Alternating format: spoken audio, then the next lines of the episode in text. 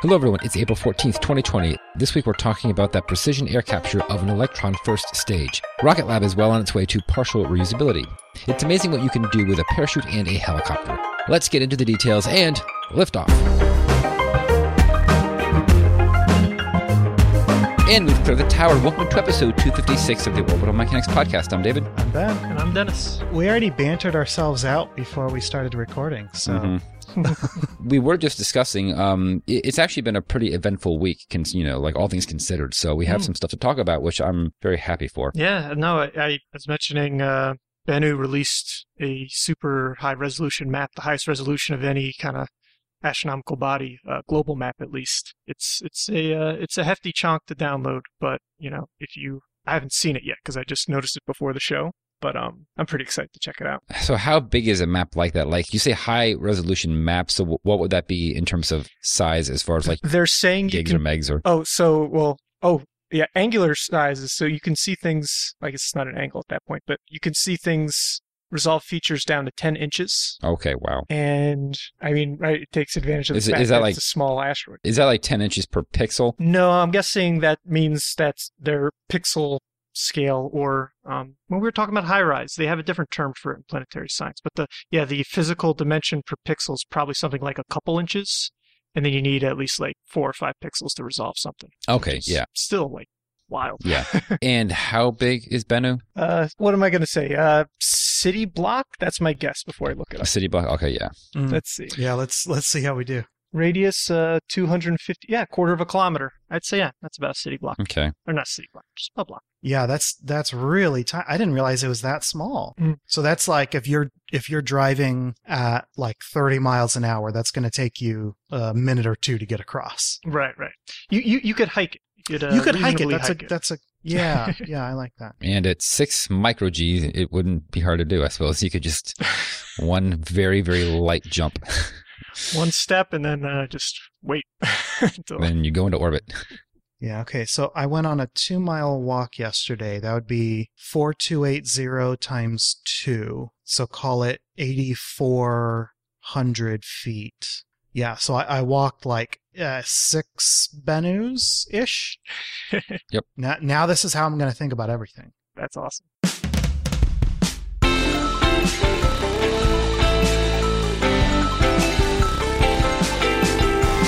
So the big story this week is Rocket Lab. Uh, they did a successful mid-air capture of their first stage by means of a drop test, right? That is what that's Mhm. still called.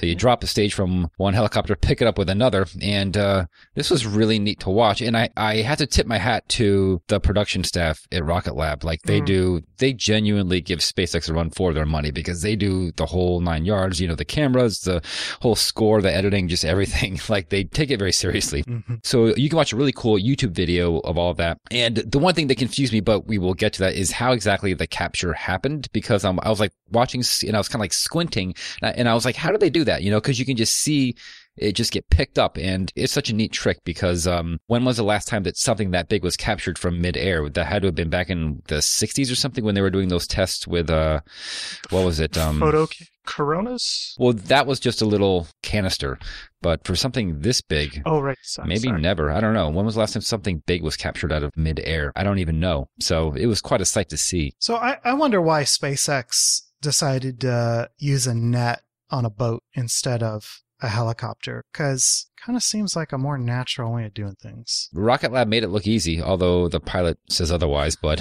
um, Maybe because they don't have as much control over the fairings as you do with the first stage. No, they they actually have more control over the fairings. It's a steerable parafoil, and remember, they're they're actually directing the uh, fairing to the boat. Like it, it steers itself towards the towards the boat. So I didn't realize that. I thought the boat was doing all the work. I mean, I think the boat is doing the bulk of the work, but they've. I mean, we we've specifically heard that it is a steerable uh, Hmm. parafoil. So may, maybe it's the fact that a fairing has such a large ballistic coefficient, like it's very draggy, and maybe it's harder to fly uh, a helicopter carrying one. Hmm. Or, or maybe they have tighter since it since it flies higher in the atmosphere. They have tighter restrictions on weight, and so they can't make the the harness uh, strong enough to have a single point load. It has to be distributed across. I don't know. Yeah. Because I was thinking, you know, actually, how much more weight would it be? And it, would, and it probably would be a lot. But if they could power the fairing so that it could operate as, I don't know what you call those, but, you know, those little fan type of parafoil things, you know, that you see people. Oh, And Yeah, put it, put a deploy. yeah, so that it could just fly itself back. I love that idea. I mean, it could be electric, like you know. Yeah. Hmm. Put a little electric motor on there and just have it steer itself back. That would be a payload penalty, but, you know, maybe it would be worth it. I don't know. I mean, at, Yeah. at this point, you know, they're not going to do that, but Right. it's an idea. that's well, clever, well, what yeah. was what's ESA's booster Oh. with a with a propeller on the back of it? Adele, Or I think it's Adelaide, right? Or is it Adelaide. Adelaide? There you go. No, I think it's Adeline or yeah, something like that. And so uh, a lot of this, uh, what we're talking about, came from uh, an awesome video and you know uh, information that uh, Rocket Lab released on their website. But also, Tim Dodd did a wonderful uh, interview with Peter Beck very recently, and so you should uh, go check that out because uh, they talk about not just the uh, the midair capture, but also uh, some other really cool stuff. I actually haven't watched the whole interview. It was a pretty, it was like, what, about like a half hour, but I did watch all the highlights, you know, like all the stuff that pertains to this. So 7,000 to 900 kilometers per hour. Now, is that when the chute deploys or are they looking to slow it down further? Like, how do you, because this is not a supersonic, I guess it's subsonic, right?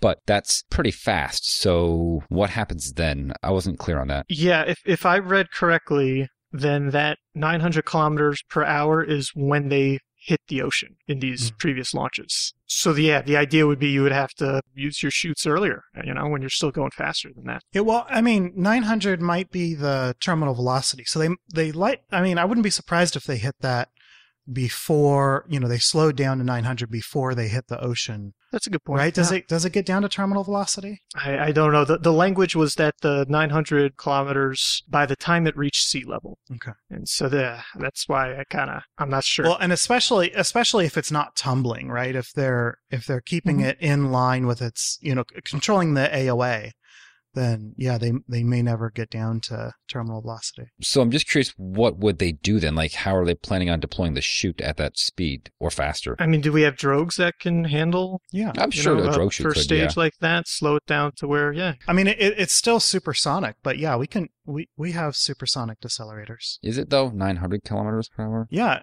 Oh, I'm thinking miles an hour is is uh is 700. Mach 1 in kilometers per hour is actually 1,234 kilometers. Yeah, so it's, I mean, not much below, but yeah, it's, it's subsonic.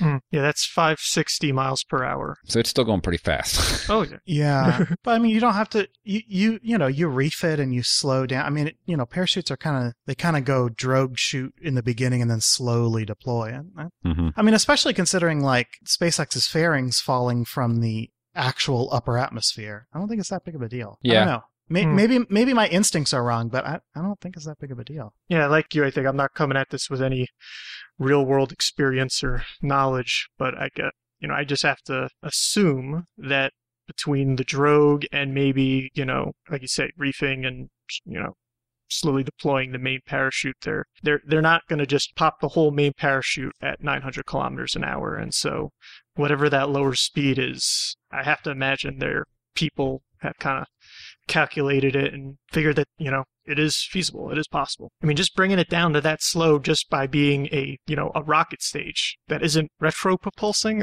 or anything Yeah. right it's just you know Yeah. that's that's impressive enough i remember when they first said they were going to do that you know we were just kind of like how right because we are like are, are there going to be um grid fins or something like that and uh yeah So the helicopters that had done both the drop and the recovery, they looked to me to be like regular helicopters. They weren't those sky crane ones, you know, which is Hmm. kind of what I thought that they would have to use. But these look like just normal helicopters. And I suppose that that's just because the first stage is not that big. I mean, it's big, but it's not like, you know, it's not as though the Rocket Lab launch vehicle is huge. I mean, it's a pretty small rocket, all things considered. So I guess they could just use a more conventional helicopter, but I don't know anything about helicopters. So I have no idea. Well, you, you What- weren't alone. Uh, Zarified in our Discord. I, I won't speak for you, David. I know he knows more about helicopters than me. and he wrote that uh, the recovery vid is amazing. And like he said, they used a uh, a regular helicopter. Zarified wrote that they used a Bell 429 to capture. I thought they might need something even bigger, like an S29, or an which uh, S92. Sorry, S92, which is, you know, one of these bigger ones, not the super heavy duty ones that look like they're missing their midsection, Mhm. but still like a noticeably larger, kind of Black Hawkish size shape Mhm. to me. Yeah, it does look pretty small. It says it's actually a light twin engine helicopter, and that's what they use to carry this stage. So that's impressive. Yeah, well, like you said, right, they're, they're not that big. Eh, The first stage isn't that big, and um, you know, it's got no fuel left in it since they're not saving any for the Yeah. end. So that makes it, I guess, a little lighter. And evidently, right, the proof is in the pudding. They did it. They snatched up the. It was a dummy rocket, so you know, it didn't have the you know engines hmm or engine, but um, yeah, no, they snapped it and placed it delicately in a field. yeah. I really like. yeah, they just lightly let it plop down on a field. I think it stayed upright, right? Like it didn't tip over, or did it? They they guided it to its side. Okay, so they gently lowered it, Yeah. which I suppose makes sense because they have to go pick it up, and you don't want to have to tip that thing over. But what's really cool, uh, one one of the things that came out of this Tim Dodd interview was, um, how are you going to do this when you actually have, you know, your your engine bell at the bottom? Right. And there's a uh, uh, what Peter Beck describes as a half shell jig that'll basically grab it. In this case, uh, the it sounds like they they rather than bringing it to land, they'll have a marine platform there, and so you'll be able to just kind of secure it. There's a pretty wide tolerance, so it's not as though, I mean, the helicopter pilot still has to thread the needle, but it's you know it's something feasible. Okay, can we go back? Can we go back to parachutes? Totally, totally. okay, so I found an article written by Kristian von Bengtson, one of the founders of Copenhagen Suborbitals, Hmm. and the reentry drogue and parachute that they designed, they have a safe assumption that the drogue can deploy at 500 kilometers an hour and the main parachute can deploy at 150 kilometers per hour. I think that if they are deploying a drogue at 500 kilometers an hour and like that's their maximum operational limit and they're mm-hmm. Copenhagen suborbitals who are very, very good, but not professionals. I bet you that there's a professional, uh, drogue out there that can easily, I mean, like, remember, like, we already land capsules under this, you know, with a, uh, with a drogue and a main. So again, I may regret this later, but I'm going to double down. I don't think that 900 kilometers an hour is that big of a deal, especially if you're going to use a drogue. I, I, maybe a main reefed could deploy. Because remember it doesn't have to it doesn't have to get down to landing speeds. It only has to get down to how fast a helicopter can safely descend speeds. Hmm. I think it's okay Way to put it. sorry that, was- that was the the best information i could get was was looking at copenhagen No, that's good. I, I could believe that, right? I mean, and, and, and what year was that? I mean, it it was written up in Wired. Let's see, in 2011. So yeah, fairly fairly recent. Okay. Um, but that's also at the the early stages of them actually looking at landing a capsule. So if you could squeeze out a little less than a factor of two out of your drogue, Yeah. then you can get that 900, assuming that 900 kilometers per hour is how fast it's going at higher altitudes as opposed to sea level. Right, as opposed to right before disaster. Okay, sorry. All right. Closed all my tabs. we can continue and I will actually be here. So the recovery, he describes what's actually going to capture this thing as a half shell jig. So I, I don't know what that means, half shell, but I just imagine like, you know, a giant clamp or claw of some sort that sort of like, you know, grabs it. Is that what that is? Half shell suggests that it's just, you know, basically the like a like a net, right? Like a half I shell. don't know. I mean, I he was- called it a jig, which means generally that's something that by definition holds a piece of Yeah. hardware in Fits, I think it fits a bit closer than a giant net. Yeah. Yeah, that was going to be my uh, engineering question is, can I just substitute jig for clamp? Yeah, I think it's a yeah, a fitted a fitted half shell thing that you can put straps over maybe. I'm thinking of it as some kind of, you know, a clamp, like kind of like what Dennis was suggesting. You can use the helicopter and you can guide it in because this is something that I believe that Peter Beck said during the interview was that they can actually guide that with a pretty high amount of precision. So they can get it like into place. And then from there, you can have, I'm assuming a clamp, you know, kind of just like very gently and slowly tighten around it and then hold it so that the engine bells don't get crushed. Because the whole point is to make sure that the engine bells don't touch any surface because then they're going to crinkle up and mm-hmm. you have damaged engines. So you have to just keep it from touching the ground. And I imagine a clamp would do that pretty well, but I don't know. I mean, who knows how much force you can even apply to that first stage. During the launch, when it's on the platform, it's like held up from the thrust plate. I imagine that that's how you, you know, support it on the launch pad. Yeah, when it's standing vertically. Yeah. Right, but Mhm. but you can't bring that back down onto that little section because that that would require too much precision flying. So maybe they would just have to clamp onto it with a giant hand, a big robot hand.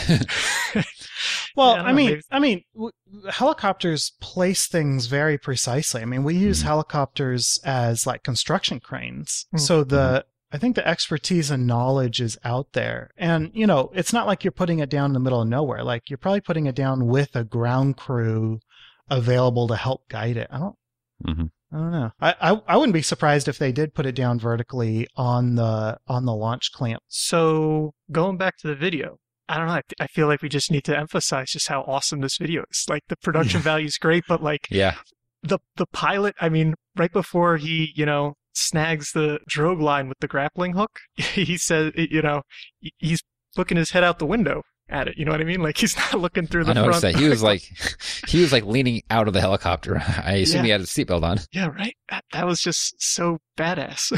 Yeah, and I love this this exchange that um when they got to the ground, Peter Beck finally goes and says to the pilot, you know, oh that didn't that doesn't look too bad at all, you know what you did up there, and the pilot's like, oh no, I was working for that.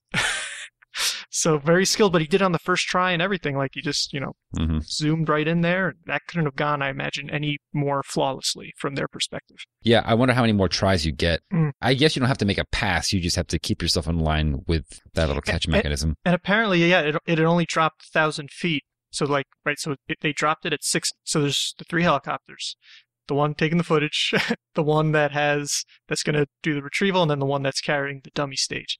And they dropped the dummy stage at six thousand feet, and the um, other helicopter was like just on its was flying, I guess, in formation. It was at the same uh, altitude and everything, and so it managed to actually snag the dummy stage at 5,000 feet. So, you know, however long that took, you probably have another couple thousand feet it can drop before it's like too close to the water that you kind of just like, all right, we're just going to abort in this case. But Oh, that's interesting. Yeah, the the grappling hook, yeah, it does grab the line and not the pilot chute itself. That's really interesting. uh, apparently, in air quotes, all you need to do, end air quotes, is uh, basically get the line coming from the recovery helicopter to essentially touch Yeah, the tangle um, it. Yeah, Yeah.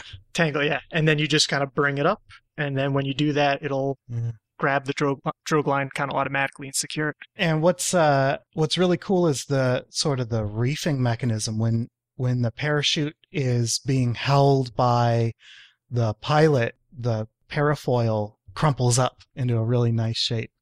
And then um, watching them land because they, you know, they just landed this back on land, which they're it's a little different. But I mean, you can see the kind of accuracy that they have when placing this thing back down the ground. So I, I Mhm. bet you they're just going to put it in a basically a launch stand style receptacle. Hmm. That'd be my guess. It'd be inter- it'll be interesting to see what they end up doing. Uh, so before we move on to the last little bit of this, we have to talk about Corona because that's the other famous um, space hardware being collected by an aircraft, I guess, because they used uh, airplanes, Hmm. not helicopters. But yeah, uh, honorable mention. Super fascinating. Totally different challenges though, because the Corona film canister was minuscule compared to a rocket first stage, and uh, but but also the rocket first stage is not, or the Electron first stage is not coming back from orbit, whereas Corona was. So some things easier, some things a little harder, but overall the easiers are definitely on the side of Corona. So, I mean, awesome video. Really, please check it out. It's really cool. And the interview with Tim Dodd is wonderful as well. And uh, so, as for what's uh, what's coming up next, uh, the next test will be in late 2020 on uh, their Flight 17. There won't be a helicopter this time, but the idea is this will be uh, using a parachute on the stage for a soft ocean landing.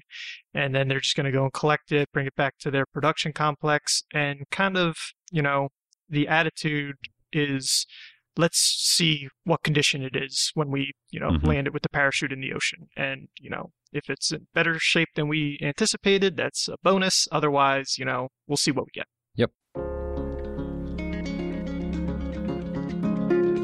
Let's do four short and sweet. So a lot of not so short. So what's the first one, Dennis? Well, first up, the Mars helicopter has been attached to its NASA rover. In preparation for its trip to Mars this summer, several key milestones for the Perseverance rover have been completed, namely fueling the Sky Crane descent stage with hydrazine and attaching the Mars helicopter and its delivery system. The day long process of attaching the helicopter began by confirming data and commands could be sent or received between the different systems, followed by confirmation that the helicopter could receive an electrical charge from the rover. Now the helicopter will remain encapsulated on the rover's belly until its deployment in May of next year, two and a half months after Perseverance's landing. And next up, Starliner gets a second flight test. Following the unsuccessful orbital flight test of Starliner in December, Boeing has opted to do a second flight test at its own expense to verify it has corrected the software problems that resulted in a failed mission to the ISS. NASA had not yet determined if a second test flight was needed, however, Boeing went ahead with the decision. NASA still has to verify that the 61 corrective actions outlined in an independent review have been addressed. This test has not yet been scheduled, but is targeted for sometime in late 2020. Third up, uh, a long march fails to loft Nusantara Dua. So the launch of Nusantara Dua, aka Palapa N1, did not make it to orbit this week. Details are sparse from the People's Republic of China, but a fiery cloud of debris could be seen over the skies of Guam on Thursday. It appears the Long March 3B's third stage burn failed to begin, or else terminated early. This makes for the second failure in the last three Long March launches, and we wish them luck on the upcoming inaugural launch of their heavy lifting Long March 5B. And fourthfully, Masten Space Systems wins Lunar Lander Award from NASA. NASA announced Masten has been selected to deliver a suite of payloads to the South Polar region of the Moon in late 2020. The $76 million contract involves the company's XL 1 lander bringing nine science and technology demonstration payloads to the surface as part of the CLPS program, or Commercial Lunar Payload Services. This is the first award since the initial three given to Astrobotic, Intuitive Machines, and Orbit Beyond, although the latter has since surrendered theirs. Masten's six propellant tank lander builds on their experience with terrestrial vertical takeoff and landing craft and their prize winning Xombie and Xoie lunar landing prototypes. Somebody in the chat said uh, that we stay on Masten. I like it. Okay, stand by. We're looking at it. Questions, comments, and correction burns. We got several of, I think, I think all of these. So, Yeah, we got a mixed bag. first thing is referring to something we said last week about that Starhopper test. Yeah. Well, we Yeah. is is being very uh, polite, and it wasn't Starhopper that we were talking about. We were talking about uh, SN3, I think. Ugh, yeah. Yeah, so many names. And Names. tr- trust us, we're getting we're gonna get into the nomenclature in the next uh, it, in the next couple of corrections. All right. So Chris Hofmann uh, sent me a direct message and pointed out I, I mentioned um, we were talking about seeing fire during the explosion. I was like, I think it's probably just a LOX vent, uh, you know, where they're burning off LOX up at the top. We decided, or you know, we cor- uh, hopefully correctly, but we uh, changed and said, oh, that probably wasn't a vent. That was probably batteries exploding. Okay, great. But it still wouldn't have been a LOX vent uh, for two reasons. First off, it's not LOX vents that have uh, fire at the top, the flare. It's actually methane vents. So that's the first reason. The second reason is there wasn't methane. It wouldn't have been methane burning off anyway because there was no methane involved in this test, which I believe we mentioned uh, in last week's show. Okay, 2nd correction. This comes from Ben Hallert on Twitter and then also uh, from Chris in a direct message.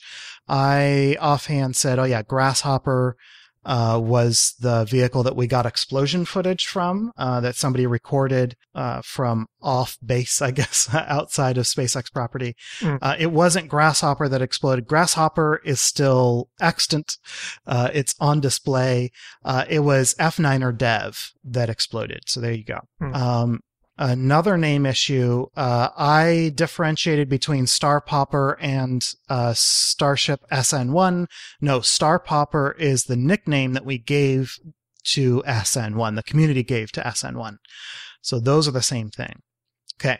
Little corrections over. Now let's get into uh, a cool little discussion topic.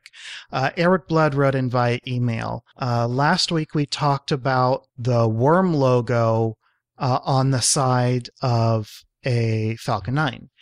And um, Eric had a good uh, little uh, advisory. The way that we talked about it, it sounded as if it might have been the original logo. That's not the case. The original logo is actually the meatball logo, the blue logo with the swoosh. So Eric had an interesting uh, mistake that he made during Hidden Figures, and I'm going to say mistake because I made the exact same mistake. Um, where in Hidden Figures you see the meatball all over, you know, the Hidden Figures the movie, you see the meatball logo everywhere. Um, his assumption uh, watching it was, oh, that's not right. The meatball came came after the worm logo. And my assumption was, oh, the meatball came after the golden seal logo, or the the yeah, the seal, not the crest, uh, the seal. And so it's funny that he Eric and I both saw the meatball and decided, oh, that must be a mistake because that wasn't the original logo. But then we went in separate directions.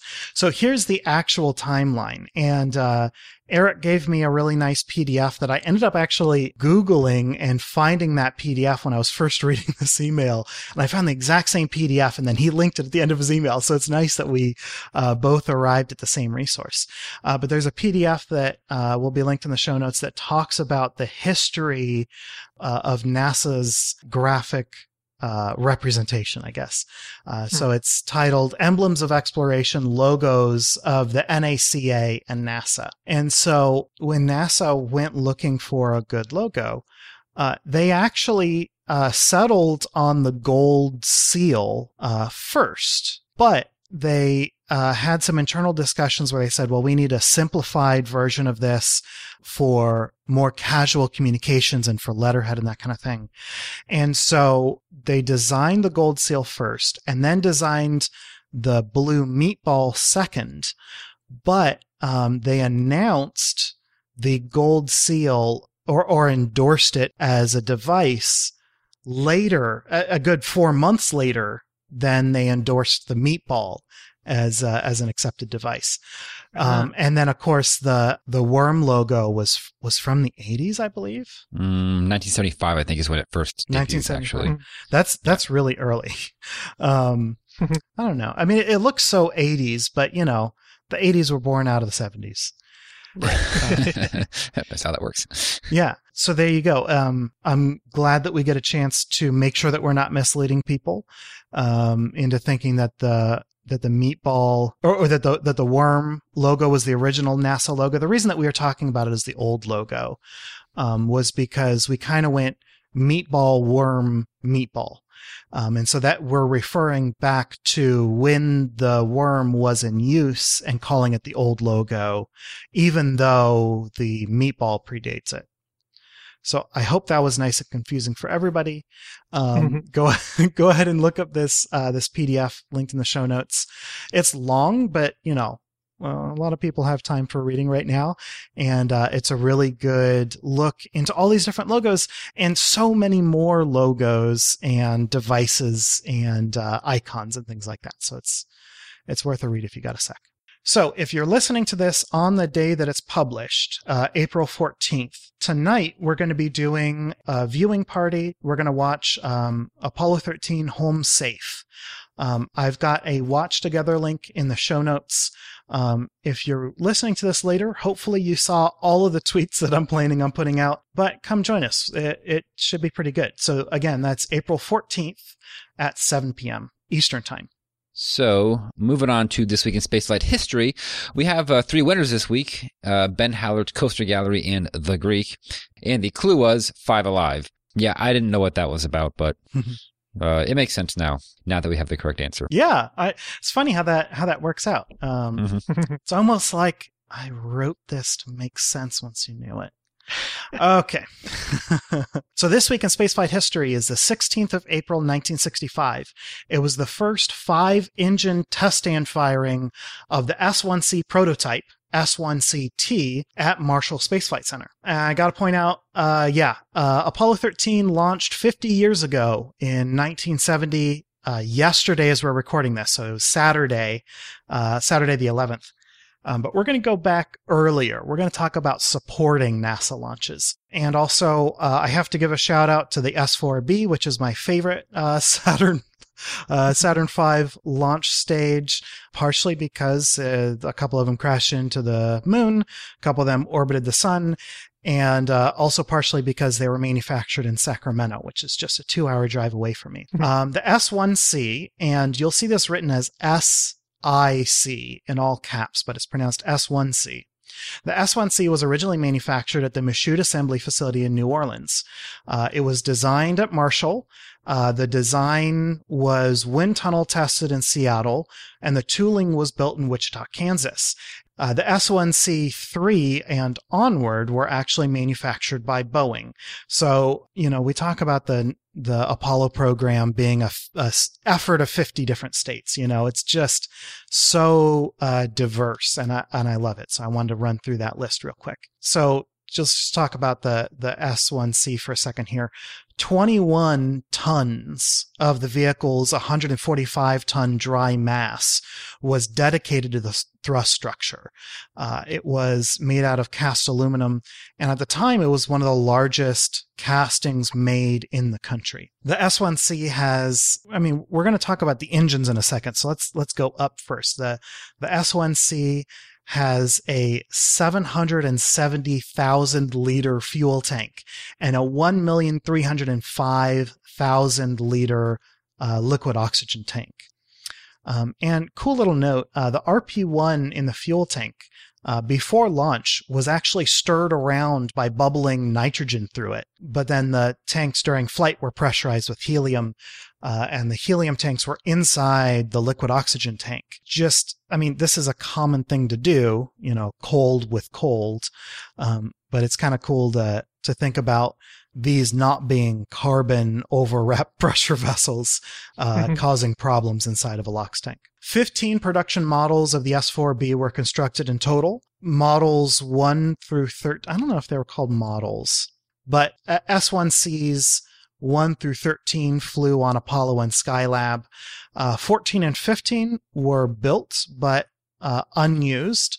Um, one is on display at uh, JSC, and the other one is in storage at the Infinity Space Center. It used to be on display at either Michoud or or Marshall. I don't remember. So, in addition to the 15 production models constructed, four test models were constructed, and they were called D, F, S, and T. D was the ground test dynamics model. F was used for launch complex and launch pad dress rehearsals. Uh, so like fitment tests, that kind of thing. Uh, S was used for structural load testing and T was used for static test firing. And uh, S1CT is what we're talking about today. Now, NASA originally planned, well, I guess originally. Their long term plan was to do test stands at what is now Stennis, and back then was the Mississippi Test Facility. Um, but those those test stands wouldn't be up and running for another year after this first stand test firing. So waiting for Stennis to get up and running, or you know Mississippi Test Facility to get up and running. Um, instead, they built a stand at MSFC, uh, which is huge um, and has been used for other vehicles as well. So this test stand where this first test firing uh, occurred, the thing is so big that it, it's got four legs made out of concrete. These legs are square and at the base they are 48 square feet, which is 14.6 square meters. Um, so imagine 48 square feet of concrete and then those uh, narrow as they go up, but I believe they stay at a constant width as they go down. And boy, do they go down. They go all the way down to the bedrock, which is some 60 feet under the, under the surface. Uh, S1CT was loaded onto the test stand in March, actually the 1st of March in 1965. Um, so in the show notes, I will have a photo of this test stand, but I'll also have a photo of S1CT being transported to the pad. And it's, I mean, it's just a, a huge, a huge piece of equipment. So March 1st, they loaded it onto the, onto the stand. On April 9th, they did their first uh, single engine tests and they actually did two on April 9th and then a third on April 10th. On April 16th, which is This Week in Spaceflight History. They did their first five engine test. So five alive comes from all five of those engines running at the same time. The first test only lasted 6.5 seconds only. mean, it's five gigantic F1 engines, but it lasted uh, 6.5 seconds and it occurred a full two months ahead of schedule. S1CT remained at Marshall and did 18 tests total. So I, I mentioned the Mississippi Test Facility, aka Stennis. That ended up getting up and running, but S1C1 through 3 were uh, also tested at Marshall before Mississippi got up and running, and then Mississippi tested the rest of them. Okay, so that's this week in spaceflight history. And so, what do you got for next week? Next week in 1971, the week is like Jar Jar and an offcast 620C. All right, that is. Can you tell I'm rewatching the prequels? I can tell. I don't know why, but okay.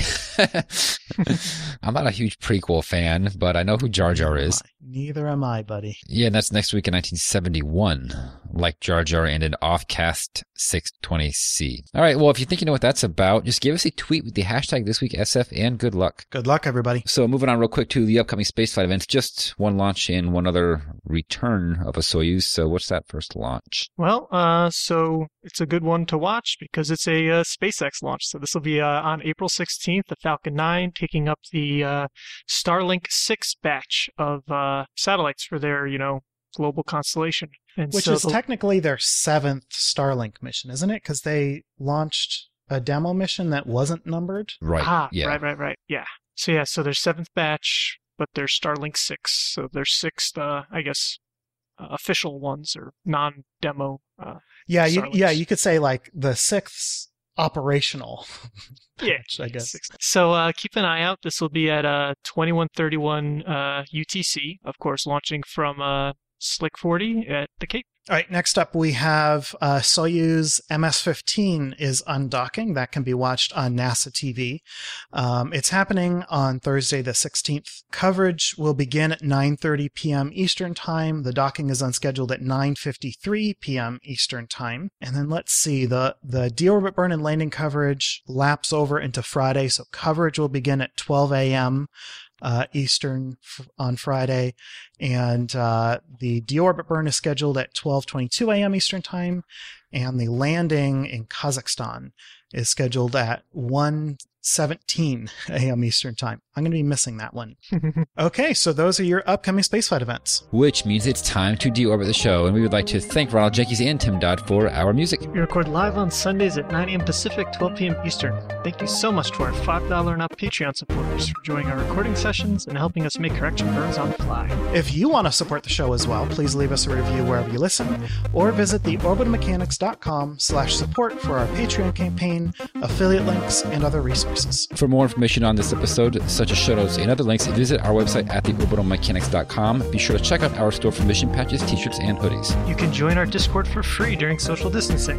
Check out our Twitter or Reddit for links or Orbital Podcast on both, and you can talk directly to us by emailing info at theorbitalmechanics.com. All right, so that's it. We will see you next week on Orbit. Until then, later. Goodbye, everybody. See you.